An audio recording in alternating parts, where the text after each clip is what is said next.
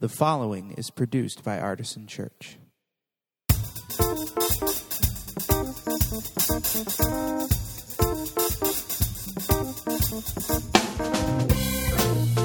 Welcome to the Artisan Church Podcast, a weekly broadcast of Artisan Church in Rochester, New York. To learn more about Artisan Church or to support the ministry, visit www.artisanchurch.com.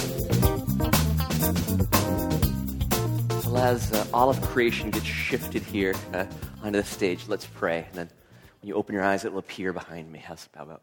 Let's pray. So, God, we do thank you that, uh, that you are the creator of all, and we praise and worship you for that. And we recognize that we need to hear from you tonight. Uh, you understand best because you made it all, how it all sh- should fit together. And so, our prayers as we dive into the dive deeply into the stories of your scriptures, that you would speak to us, and that the same Holy Spirit that inspired uh, the telling, the gathering, the collection of, of the stories of Scripture, that that same Holy Spirit would be at work amongst us as well, giving us eyes to see, ears to hear, and the will and the courage to respond as you call us. And so be with us now as we open up your words of Scripture, for in them we find life. We pray these things in Christ's name. Amen. Amen. Well, how many folks. Uh, recognize roughly what this thing is behind me. Is there a, anyone know what a flannel graph is? Are you having body memories right now? Sort of warm Kool Aid, stale animal crackers, some dank, dark church basement room. A little bit too much like Blair Witch Project, but with flannel, right? Uh, how many have no idea what a flannel graph is? That you have, you've managed to make it this many years in life and don't know? Well, it is a uniquely evangelical art form from the mid last century. It was a way of being multi, I mean, it's actually quite creative. A way of being multimedia long before you had your Xboxes and your Wii's or even your Pong, you know, some of you older folks. Uh, hey, don't pull anything back there. So, but we are just doing this series called Flannel Graph for the next four weeks just because it's fun. Though, don't get me wrong, we're not doing it because it's not fun either.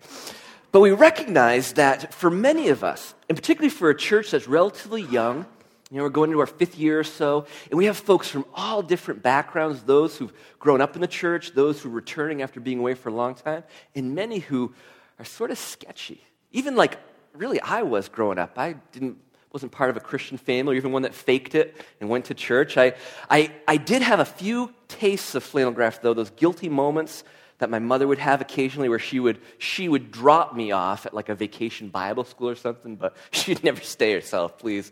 Uh, so we recognize that we don't always have a good sense of how the people and places, and particularly the underlying purpose of the stories of Scripture, how those pieces fit together.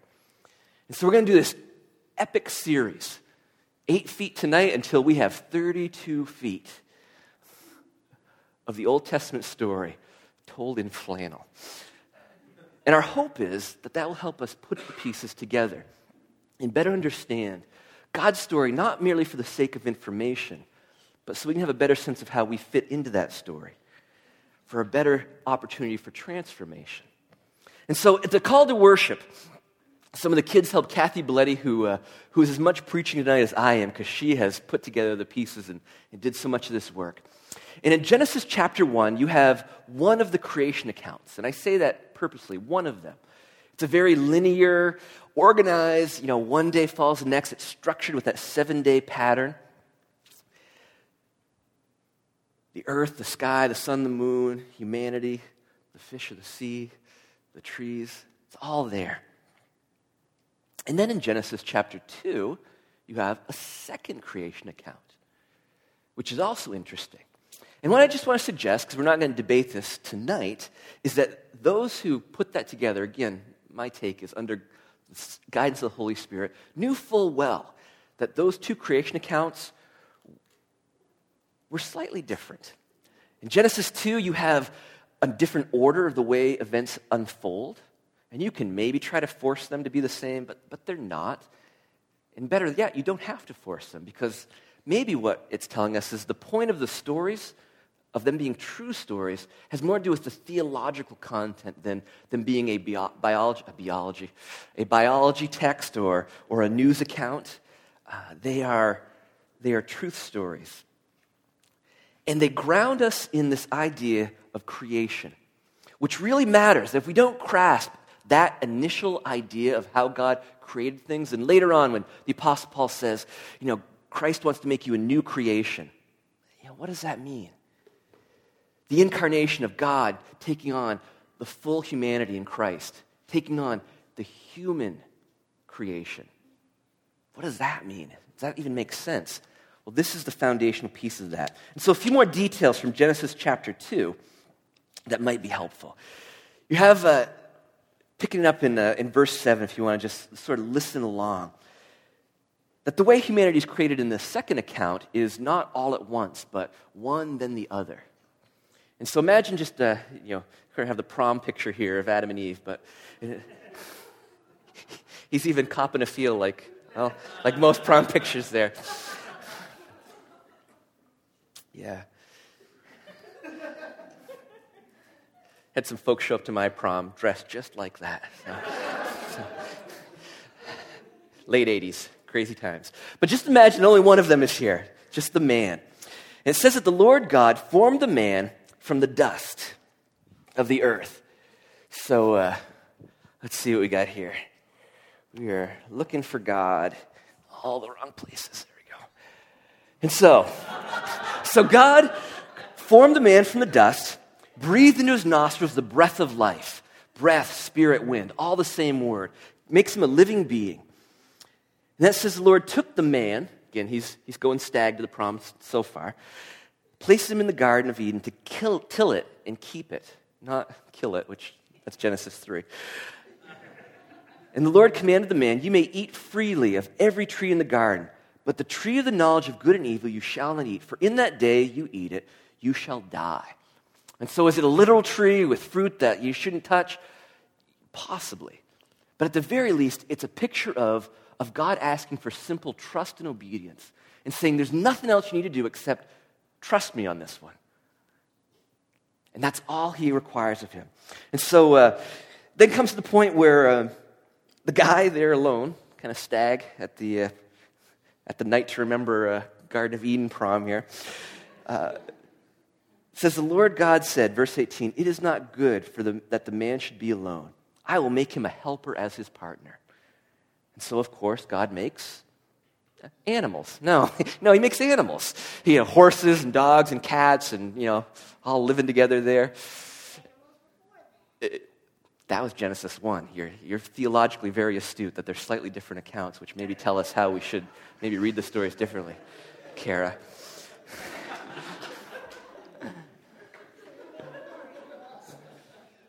So, no, he makes animals, which is great for a while. He's naming the animals, stuff, you know, he's teaching the cats to ride in the back of the dog, to ride in the back of the horse, you know. And, but it gets old after a while. And so then God says, uh, end of verse 20, but for the man there was not found a helper as his partner. And so, as this story of the creation account narrative in Genesis 2 unfolds, he causes a deep sleep to fall on the man. And instead of creating something out of dust again, or something lower, or something better, the picture is one of creating something side by side, a full, equal partner. I love that imagery of taking from one side and creating another that's a fitting helper. And that's exactly what happened, or that's how the story teaches the truth of what happened. It says, For God made woman from Adam's side, an equal partner. And then the man said, This at last, it's the prom picture finally, this at last is bone of my bones and flesh of my flesh. This one shall be called woman, for out of man this one was taken. And the man and his wife were both naked and were not ashamed. So it's a wonderful picture. And so, what's the, the meaning? What's the theology if we can say such a deep word with flannel as our backdrop. But seriously, what is the theology of Genesis 1 and 2. Because that may shape everything else we read in the story of Scripture following this. Well, the first thing we see is that God is creator of all, which may not sound all that odd, but God is creator of all. We also see that creation is good, which again maybe doesn't strike you as terribly different, in large part because we've been shaped in a Western culture that has this Christian heritage. But when these stories were first brought together, these, these Genesis creation accounts, they were no doubt oral traditions. That's why there might be two different takes on creation that were passed amongst God's people. When they were put together and gathered as written documents, it was probably in the time of, of exile when God's people were displaced and needed to be reminded of the stories because the creation accounts that were around them did not say the same thing. They competed and oppressed and had other things to say. They said things such as creation is not good, creation's evil. Creation is, is a mistake. It is not good. In fact, it came about through, through just accident or evil means. You're at the, the hands of fate. One of the creation accounts, in fact, you know, the capricious gods just, just making this mess. One of them said that creation was birthed out of the raping of this female goddess. That was the creation story that was competing. That creation is evil and just to be suffered through. Where this story tells us, no, creation is good. In fact, God made it that way. It, didn't show up, He didn't show up after the fact. He exists apart from it, and He made it. And then, sort of a final piece that begins to give us a hint of this sense of calling is that humanity is called to be fruitful and multiply, not merely to fill things up, which now we think of in much more negative terms. That's sort of where Genesis 3 kind of twists that thing. But that idea of being fruitful, that there's a sense that, I like the Eastern church's take on this more so than sort of the Western bent in the church. Uh, they both are helpful, but you know, the Western view was that God created this stuff in a state of perfection. Like they were full blown adults, everything was there. But the Eastern view was much more that all the necessary pieces were in place. Instead of being perfect in some you know, platonic ideal sense, they were innocent. And in fact, there's a sense of that in both creation's account that, that the pieces are there and stuff springs forth from it. That in fact, the man and the woman have a task to fill this, to, to till the ground, to make it better than it was when they showed up. Which says something very profound about how God entrusts things to us. God could have made it all done and ready, instead, gave us a role. And at this point, everything's going well. But is that our experience here and now of, of a good creation and everyone getting along and in perfect harmony and community? No. So, somewhere between Genesis 1 and 2 and right now, some other things happened, right? And that's where the story in Genesis 3 comes in the t- temptation and fall of humanity. And so, in this part of the story, it says the serpent. And it's a crazy serpent. It's got you know arms and legs and uh,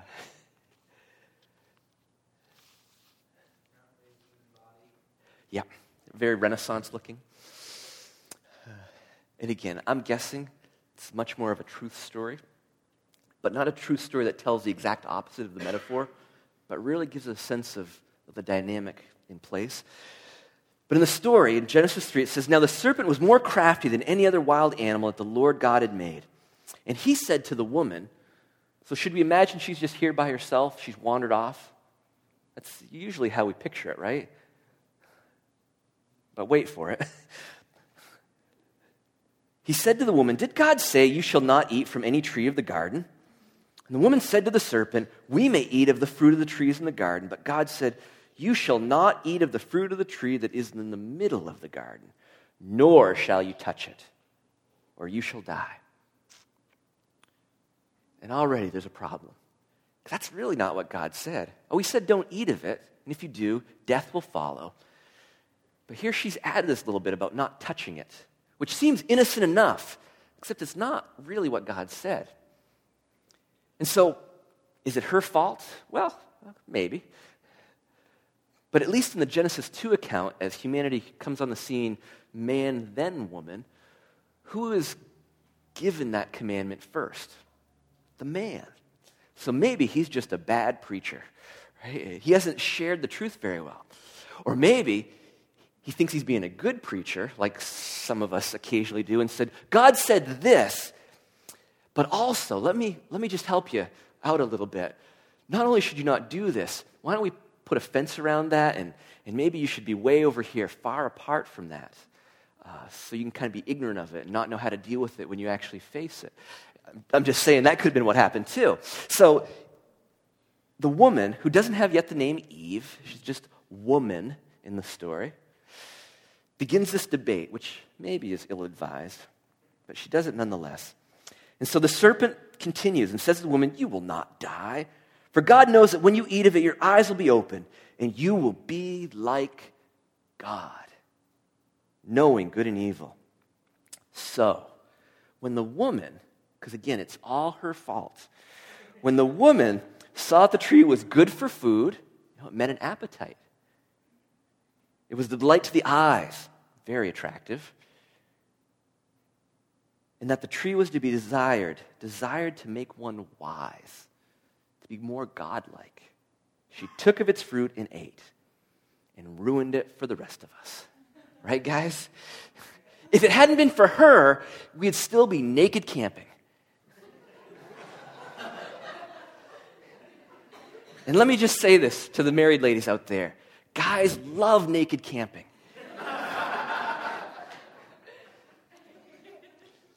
but that's not quite the story. The naked camping, that's, ab- that's absolutely in Scripture. But I will stand by that word. She took it and ate, and she also gave some to her husband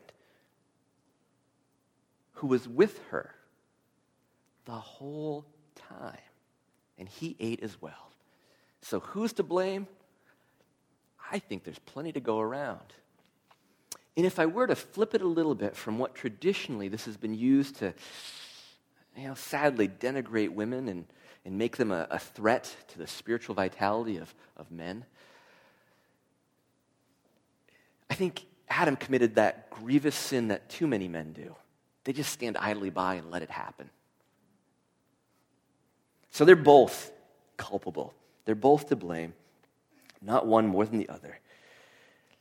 And it says, and then their eyes were open, and they knew that they were naked.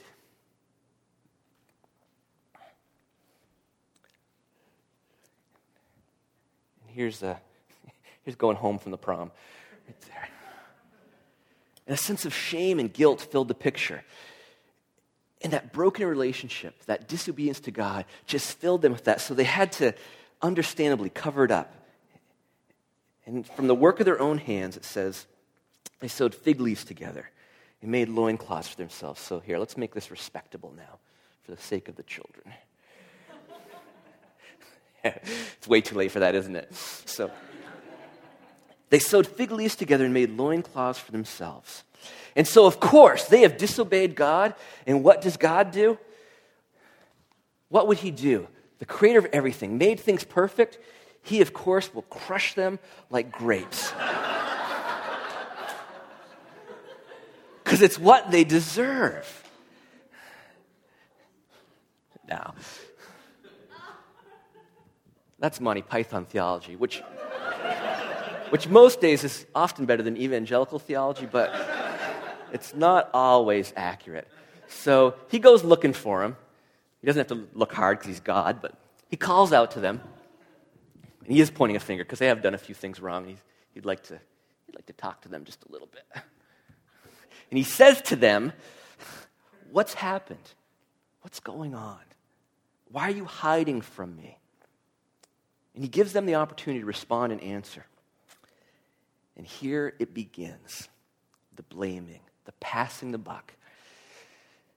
Verse 12 of chapter 3. This guy, the man, said, The woman whom you gave to me, she gave me the fruit from the tree, and I ate. Into verse 13. And the woman said, The serpent, who I didn't make, I'm just saying, he tricked me. You know, don't ask me, I'm a girl, right? Learned helplessness. It's part of the fall. Ladies, daughters, my daughter. Um,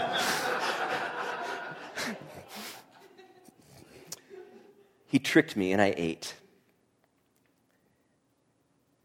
It's your fault, God. She did it. The devil made me do it. I often wonder, we don't know, but would the story have been different if they had said, God, we sinned? Would there have been a, anything different? No idea.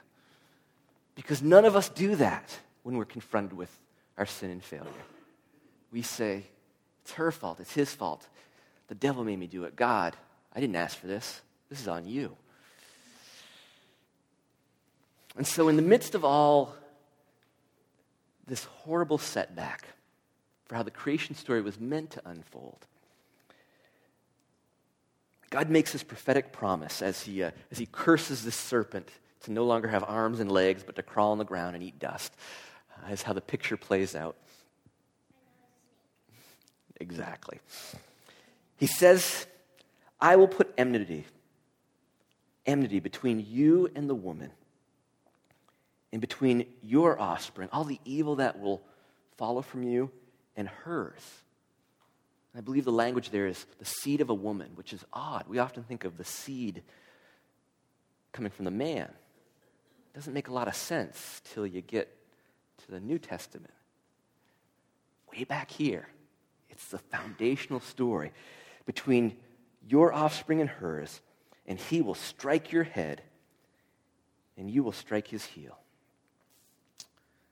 It's often called the proto evangelium, this prototype of the good news, a hint at how this whole messed up creation that we now have will be set right. And so, of course, the curses enter the picture there. You know, apparently with having more wisdom, you know, larger brain capacity. Just, I'm making this up a little bit, but you know, that's going to be a harder passage through the birth canal, ladies. Um, so, pain in childbirth, working the field, producing a living, going to be unbelievably hard. Work is not part of the fall. Work exists before the fall. It's God given and honorable. Hard work that doesn't produce a whole lot, yet that's after the fall. And they will now return to dust, for out of dust they were taken. And then something really interesting happens. It says, God provided a, a covering. It took him a while. Took him a, a good long time. And yeah. He sacrificed an animal.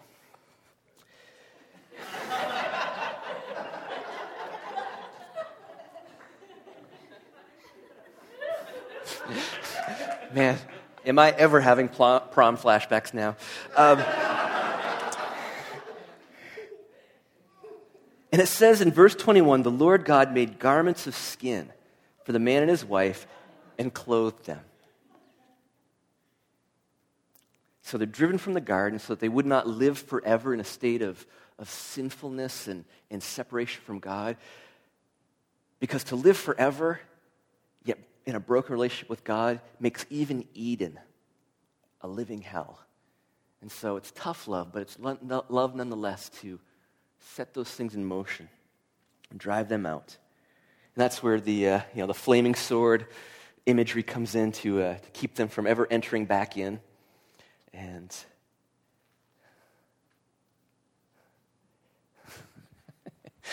uh, yeah. So, what's the theology here of Genesis 3? Ah, here we go. That was last season's. Here's a...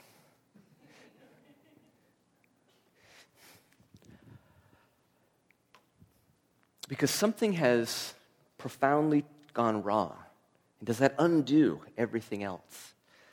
No, but it sure adds another layer. And in Genesis 3, and of course, there's far more theological depth than just a few little ideas I'm pulling out, but we're trying to get the big picture here. We learn that humanity is fallen, which is something we don't like to hear, particularly in a postmodern culture. But again, if we understand that we are created in God's image and in creation it was good, then that sense of that humanity is noble and amazing, that comes from the right place. But it's still fallen and broken. And to deny that is just to continue the blaming, you know. So that's an important piece of theology that humanity is fallen, that there's something broken, that that image of God has been shattered in a way that no longer clearly and accurately reflects God. But then the other really profound piece that that we have to kind of pull out and understand is that sacrifice is required to cover sin. That we can't just do that ourselves. And when sin enters the picture, it becomes a bloody mess, and sacrifice is required. And so now that sin is entered the picture, the, uh, the story continues on, and uh, you know, Genesis 6 through 11 go a little quickly here. Um, but you certainly have all of humanity continuing to get worse and worse and worse till God wishes He'd never made them. And then you have the flood narrative there, which, as the story is told there in the original language, probably means more so a catastrophic yet still localized flood. But supernaturally, a worldwide flood, I don't have an issue with that on a supernatural sense. I don't think the scriptures require that reading helps make sense of how some things show up later on uh, that weren't on the ark, you know, some other peoples and things. Sadly, the unicorns did not make it before the. yeah, that stinks, huh? We'd be riding unicorns today, man, if they'd shown up on time. So, w- warning for some of you that always show up at 10 after. Um, it's your fault we don't have unicorns. Um, and then the Tower of Babel, where, where they try to uh, become like God and, uh, and, and build and build and build as a picture. And they're all putting together all the human effort in one place to become godlike. And God, of course, uh, um, He does frustrate those efforts. So, uh, you know, we will, it's a disturbing one, anyways. Even for the 5 p.m., it's, it's a little. It's a little disturbing, is all I'm saying. But after that, we then get to Genesis chapter 12, which is the hinge point in all of the book of Genesis.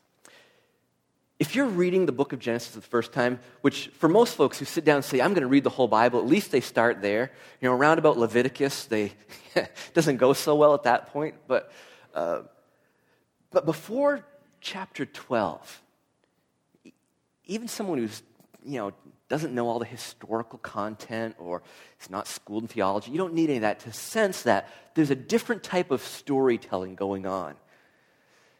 That God made sky and earth and man and woman and seas.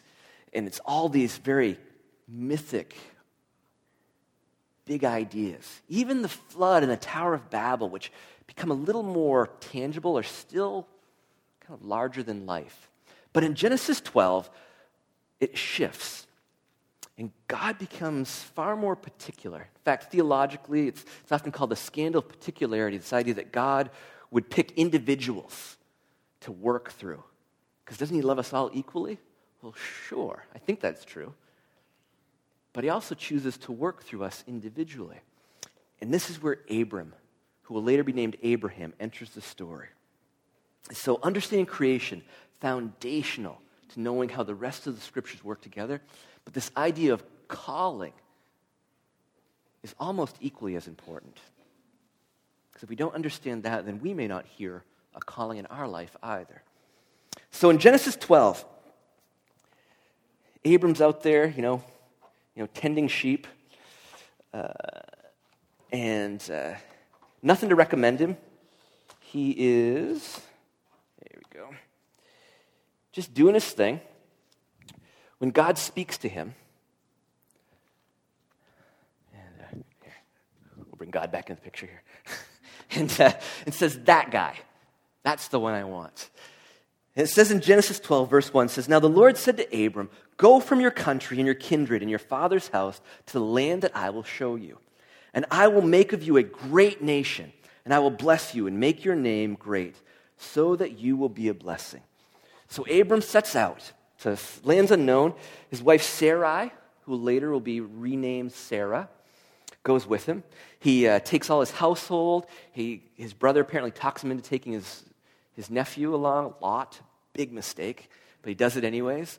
And this whole family sets out to uh, where God is telling them to go, that way. But there, Abram, Abram is an old dude, and his wife is as well, and they don't have children, and yet somehow God is going to work through them a promise. It's not a flannel graph unless stuff falls off, right?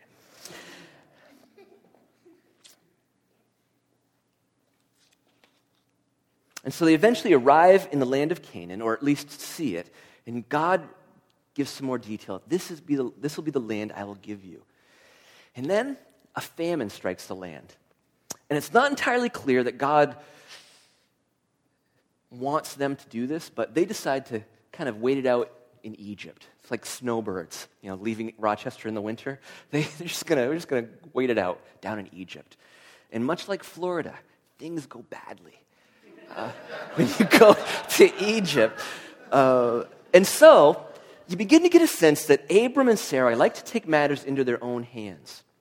And they hang out in Egypt. He lies about her being his sister. And even though she's an elderly lady, apparently she is a hot elderly lady because Pharaoh takes him into her harem. Not sure if that was consummated. We like to think it's not, but it may have been. God fulfills his promise to curse those who curse them. Pharaoh's household is just falling apart. Finds out Abram lied to him and says, You know, take your wife back, get out, gives him all kinds of gifts and stuff and says, Go away. They take off again. Again, God picked Abram because he's a great guy. If you don't learn anything from Scripture, that God picks people because they're really, really special. right? No. And that's theologically important that not being true. And so they head out, and not sure what's happening. Give them credit, they keep trying, but no babies are happening. And so in Genesis 15, God makes a covenant with Abram. And it says, after these things, after they've had a bunch of experiences, the word of the Lord came to Abram in a vision.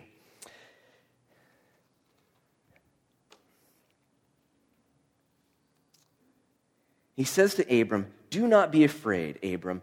I am your shield. Put him off here by himself a little more. I am your shield, and your reward shall be great. But Abram said, Lord God, what will you give me, for I continue childless? And the heir of my house is Eliezer of Damascus. Abram said, You have given me no offspring, and so this Eliezer is the, the eldest male slave. The slave born in my house will be my heir sort of like the president dies, the vice president, the speaker of the house, so you get down to the guy who's the head of the Department of Agriculture. You know, And that's who's going to inherit everything. But the word of the Lord came to him and said, No, this man shall not be your heir. No one but your very own issue shall be your heir. And he brought him outside and said, Look toward the heaven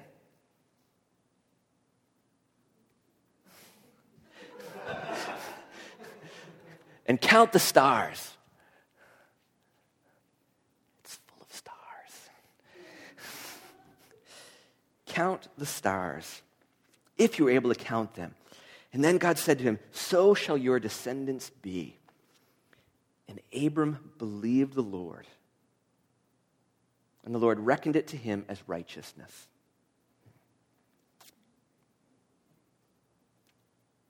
Then God says again, I brought you out from Ur of the Chaldeans to give you this land to possess.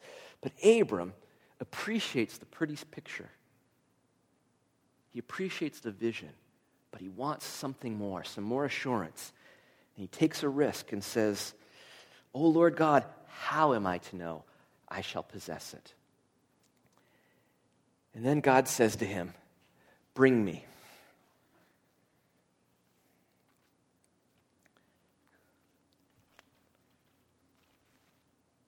A heifer three years old, a female goat three years old, and a ram three years old, and a turtle dove, and a young pigeon. We are starting a 4 H club. what is going on? We would have no idea, you know, without knowing the historical background here. But Abram, in fact, is maybe wishing he hadn't asked God for some more assurance. Uh, you know, maybe he's kind of hanging his head, whoops, that was a mistake he's saying.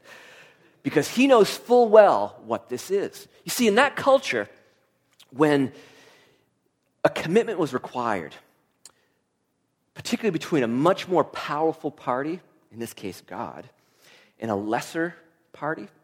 So when a, a, conquering king or a ruler would require other smaller rulers to be vassals of the state, there was a ceremony that they would have to go through. And Abram knows what this is. And so, in fact, without God even asking him, he does what he knows is required. And I'm guessing a little nervous now that he asked for some more reassurance because it says he brought these to God and he cut them in two.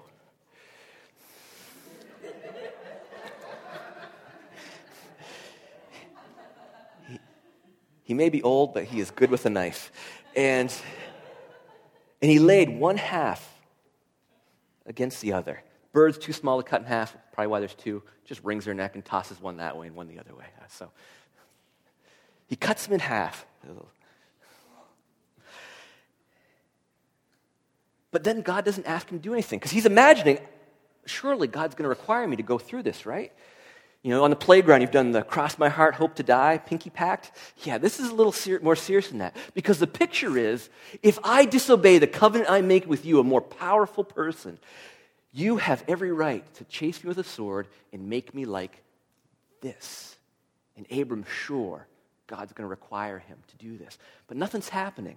And it's taken so much time that the vultures and all these are, are coming down and trying to eat the sacrifice, because there's always a sacrifice required, right? He's beating those off, getting them away, driving them away, and the day gets longer and longer until in verse 12, the sun's going down, and it says, A deep sleep fell upon Abram, and a deep and terrifying darkness descended upon him. And God gives him a vision how things will go for his offspring, that they're going to suffer, be enslaved, but he will eventually deliver them. But good news for you, Abram, you will die peacefully in your old age. But what he is saying is, after you're gone, do not worry that even when your offspring go through incredible hardship and oppression, I will still be with them. I will still deliver them. And then it says, verse 17, when the sun had gone down, and perhaps Abram is still in this, this vision state. When the sun had gone down and it was dark, a smoking fire pot and a flaming torch passed between these pieces.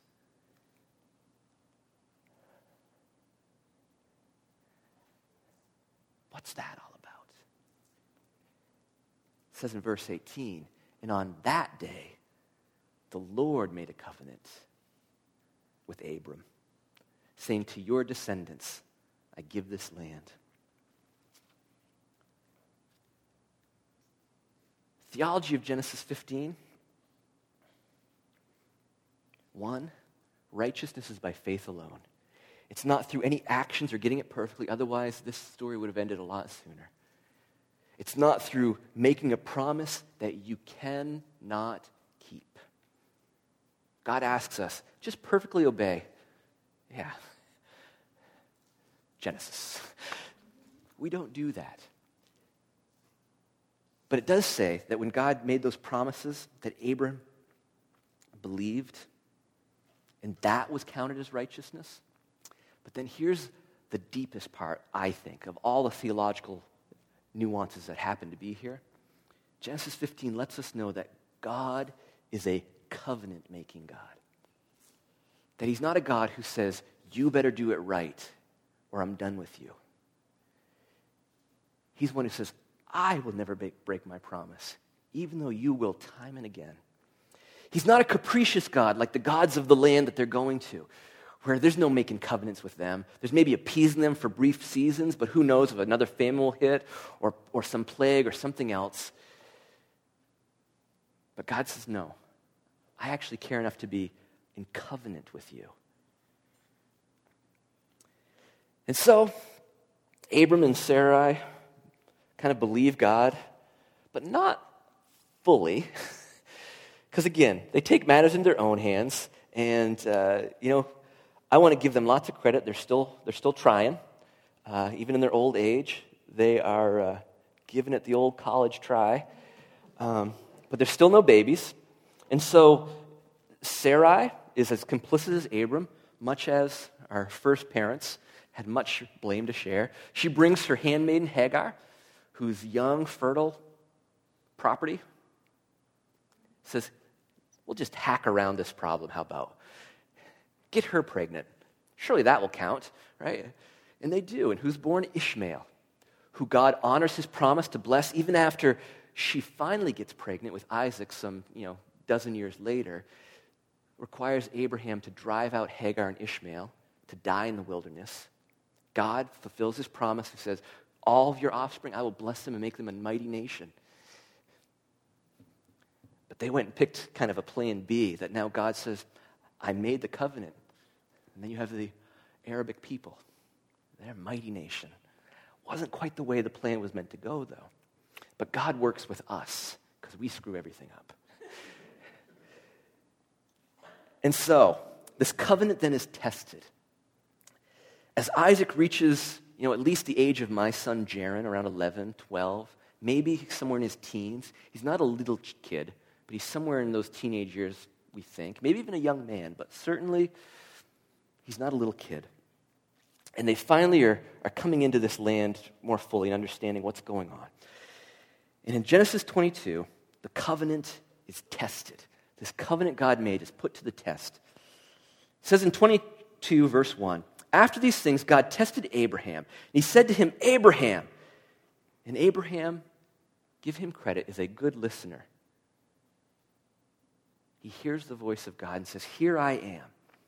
And he said, Take your son, your only son Isaac, whom you love, and go to the land of Moriah and offer him there as a burnt offering on one of the mountains that I shall show you. And Abraham finally gets it. The other shoe has fallen. This is how it's going to be that if we're going to go into this land of Canaan, and I bet the whole monotheism thing is not quite clear, let's say. But if my God's going to be more powerful than their gods, he must do more powerful things than they do. And the gods of this land require human sacrifice. And so surely God's just going to do it bigger and better.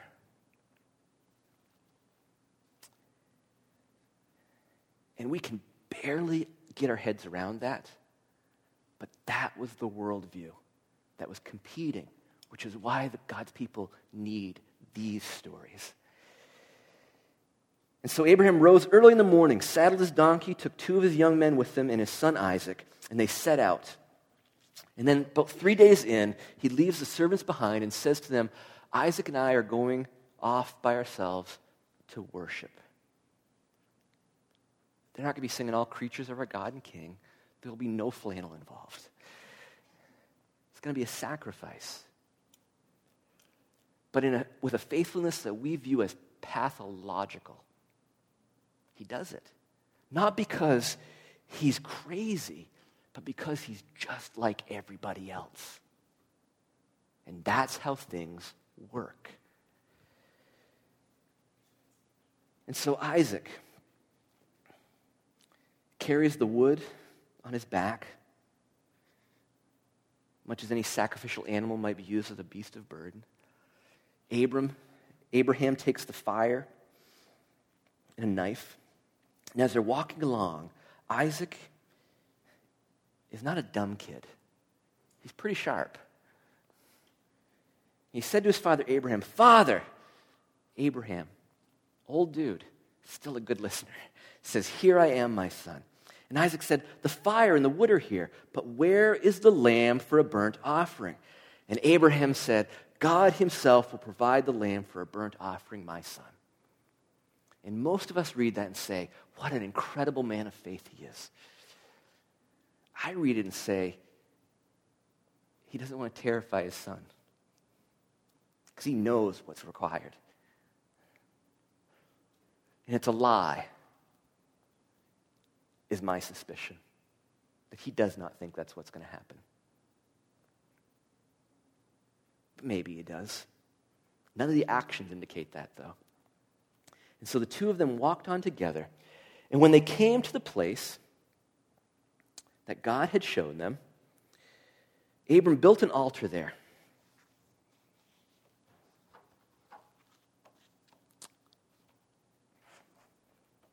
And laid the wood in order, and he bound his son Isaac. And you wonder did it start off? He wasn't quite sure. Did it turn into a struggle? If he wasn't going to struggle, why bind him? Deeply disturbing.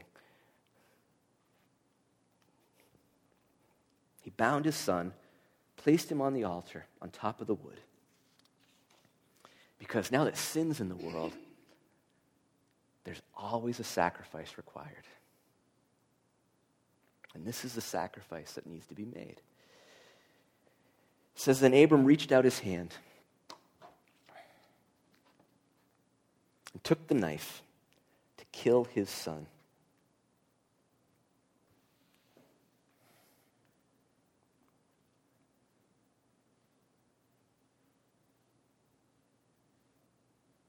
But, verse 11, the angel of the Lord, which in the Old Testament scriptures often has a way of morphing into God's presence, and it's just interesting how the language shifts around. It says, But an angel of the Lord called to him from heaven. And again, thank God he listened a third time. And Abram, Abraham, Abraham. And Abraham said, Here I am. He said, Do not lay a hand on the boy or do anything to him. For now I know that you fear God, since you have not withheld your son, your only son, from me.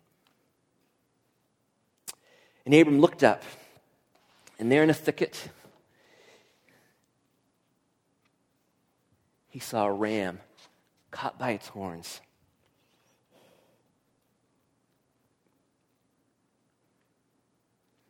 And learned that this God he worships is not like other gods. And yes, a sacrifice is required. But as verse 14 says, Abraham called that place, the Lord will provide. And to this day, on the mount of the Lord, it shall be provided. And so God swears that this is the kind of God he will be to his people. Because Abram has not withheld his son, his only son, it says in verse 16, I will indeed bless you I will make your offspring a blessing. There's that theology of that we are called. I think I may have skipped there. And that we are blessed to be a blessing. It's reinforced that we're not blessed just to receive, we're blessed to give. He says, Indeed, I will bless you, and I'll make your offspring as numerous as the stars of the heaven and the sands that is on the seashore. And your offspring shall possess the gate of their enemies, and by your offspring shall all the nations of the earth gain blessing for themselves because you have obeyed my voice. And there ends our story thus far. Lots of nuances and depth and detail, but it's helpful to have a grand overview, even if it's done in flannel. It helps us just hit the high points. And if I had to break it down, that whole sweep of Genesis 1 through 22, why this story pieces together in such a way that it actually matters to us. I think the one big idea is that you are created and called by God. But there's always a sacrifice. Let's pray.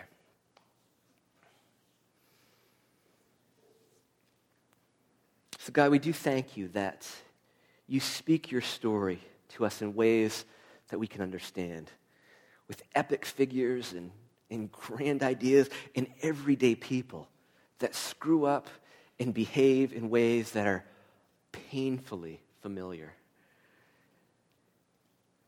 And we pray that you've shown us what it means to be created in the image of God, for to be a good creation that is nonetheless fallen and broken, and that you indeed are calling us back to yourself and calling us to be a blessing on your behalf. And my prayer as one of the pastors here is for those who have, who have let this story begin to sink in, that they'll have a sense that they too are created in the image of God. And that in spite of all of our sinfulness and stupidity and individual brokenness, God still calls us. And it is indeed a scandal. But because of sin, sacrifice is required. Blood has to be shed. It's the rules of the game. And so, my prayer is that we would let that disturbing truth sink in so that we could make the choice of who will make the sacrifice. Will we try to do it on our own? Or will we agree with Abraham that the Lord will provide? Thank you for this story that is truthful and true, and that sets the stage for us to understand the sacrifice you indeed will provide and have provided. For it's in Christ's name we pray. Amen. Amen. Well, for the remainder of worship, I encourage you to respond to God's Spirit at work, however He's calling you. And perhaps elements of this story have tweaked you a little bit. I hope so. I hope the flannel got through some of your defenses. And what a great way to recognize all this sacrificial imagery and what it all leads up to, to do that at the table of Christ, where God did not spare his only son, even though he never broke the covenant, but laid him on that altar that we deserve to be on. And blood was shed for the forgiveness of our sins. But because no sin was on Jesus, he rose again victorious as a once and for all sacrifice. So if you're seeking to follow after God, and that's the story you want for yourself, you're encouraged to approach the table, tear a piece of the bread, dip it in the wine or the juice that are labeled there, and take and eat for your own spiritual nourishment for this journey that God has called us to as His creation, as those who are called out. He's provided the sacrifice. I pray you'll receive it. Worship as God leads you.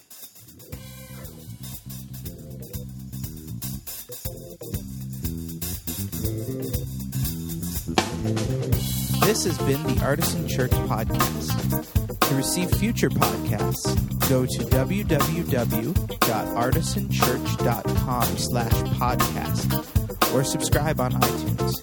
Thank you for listening.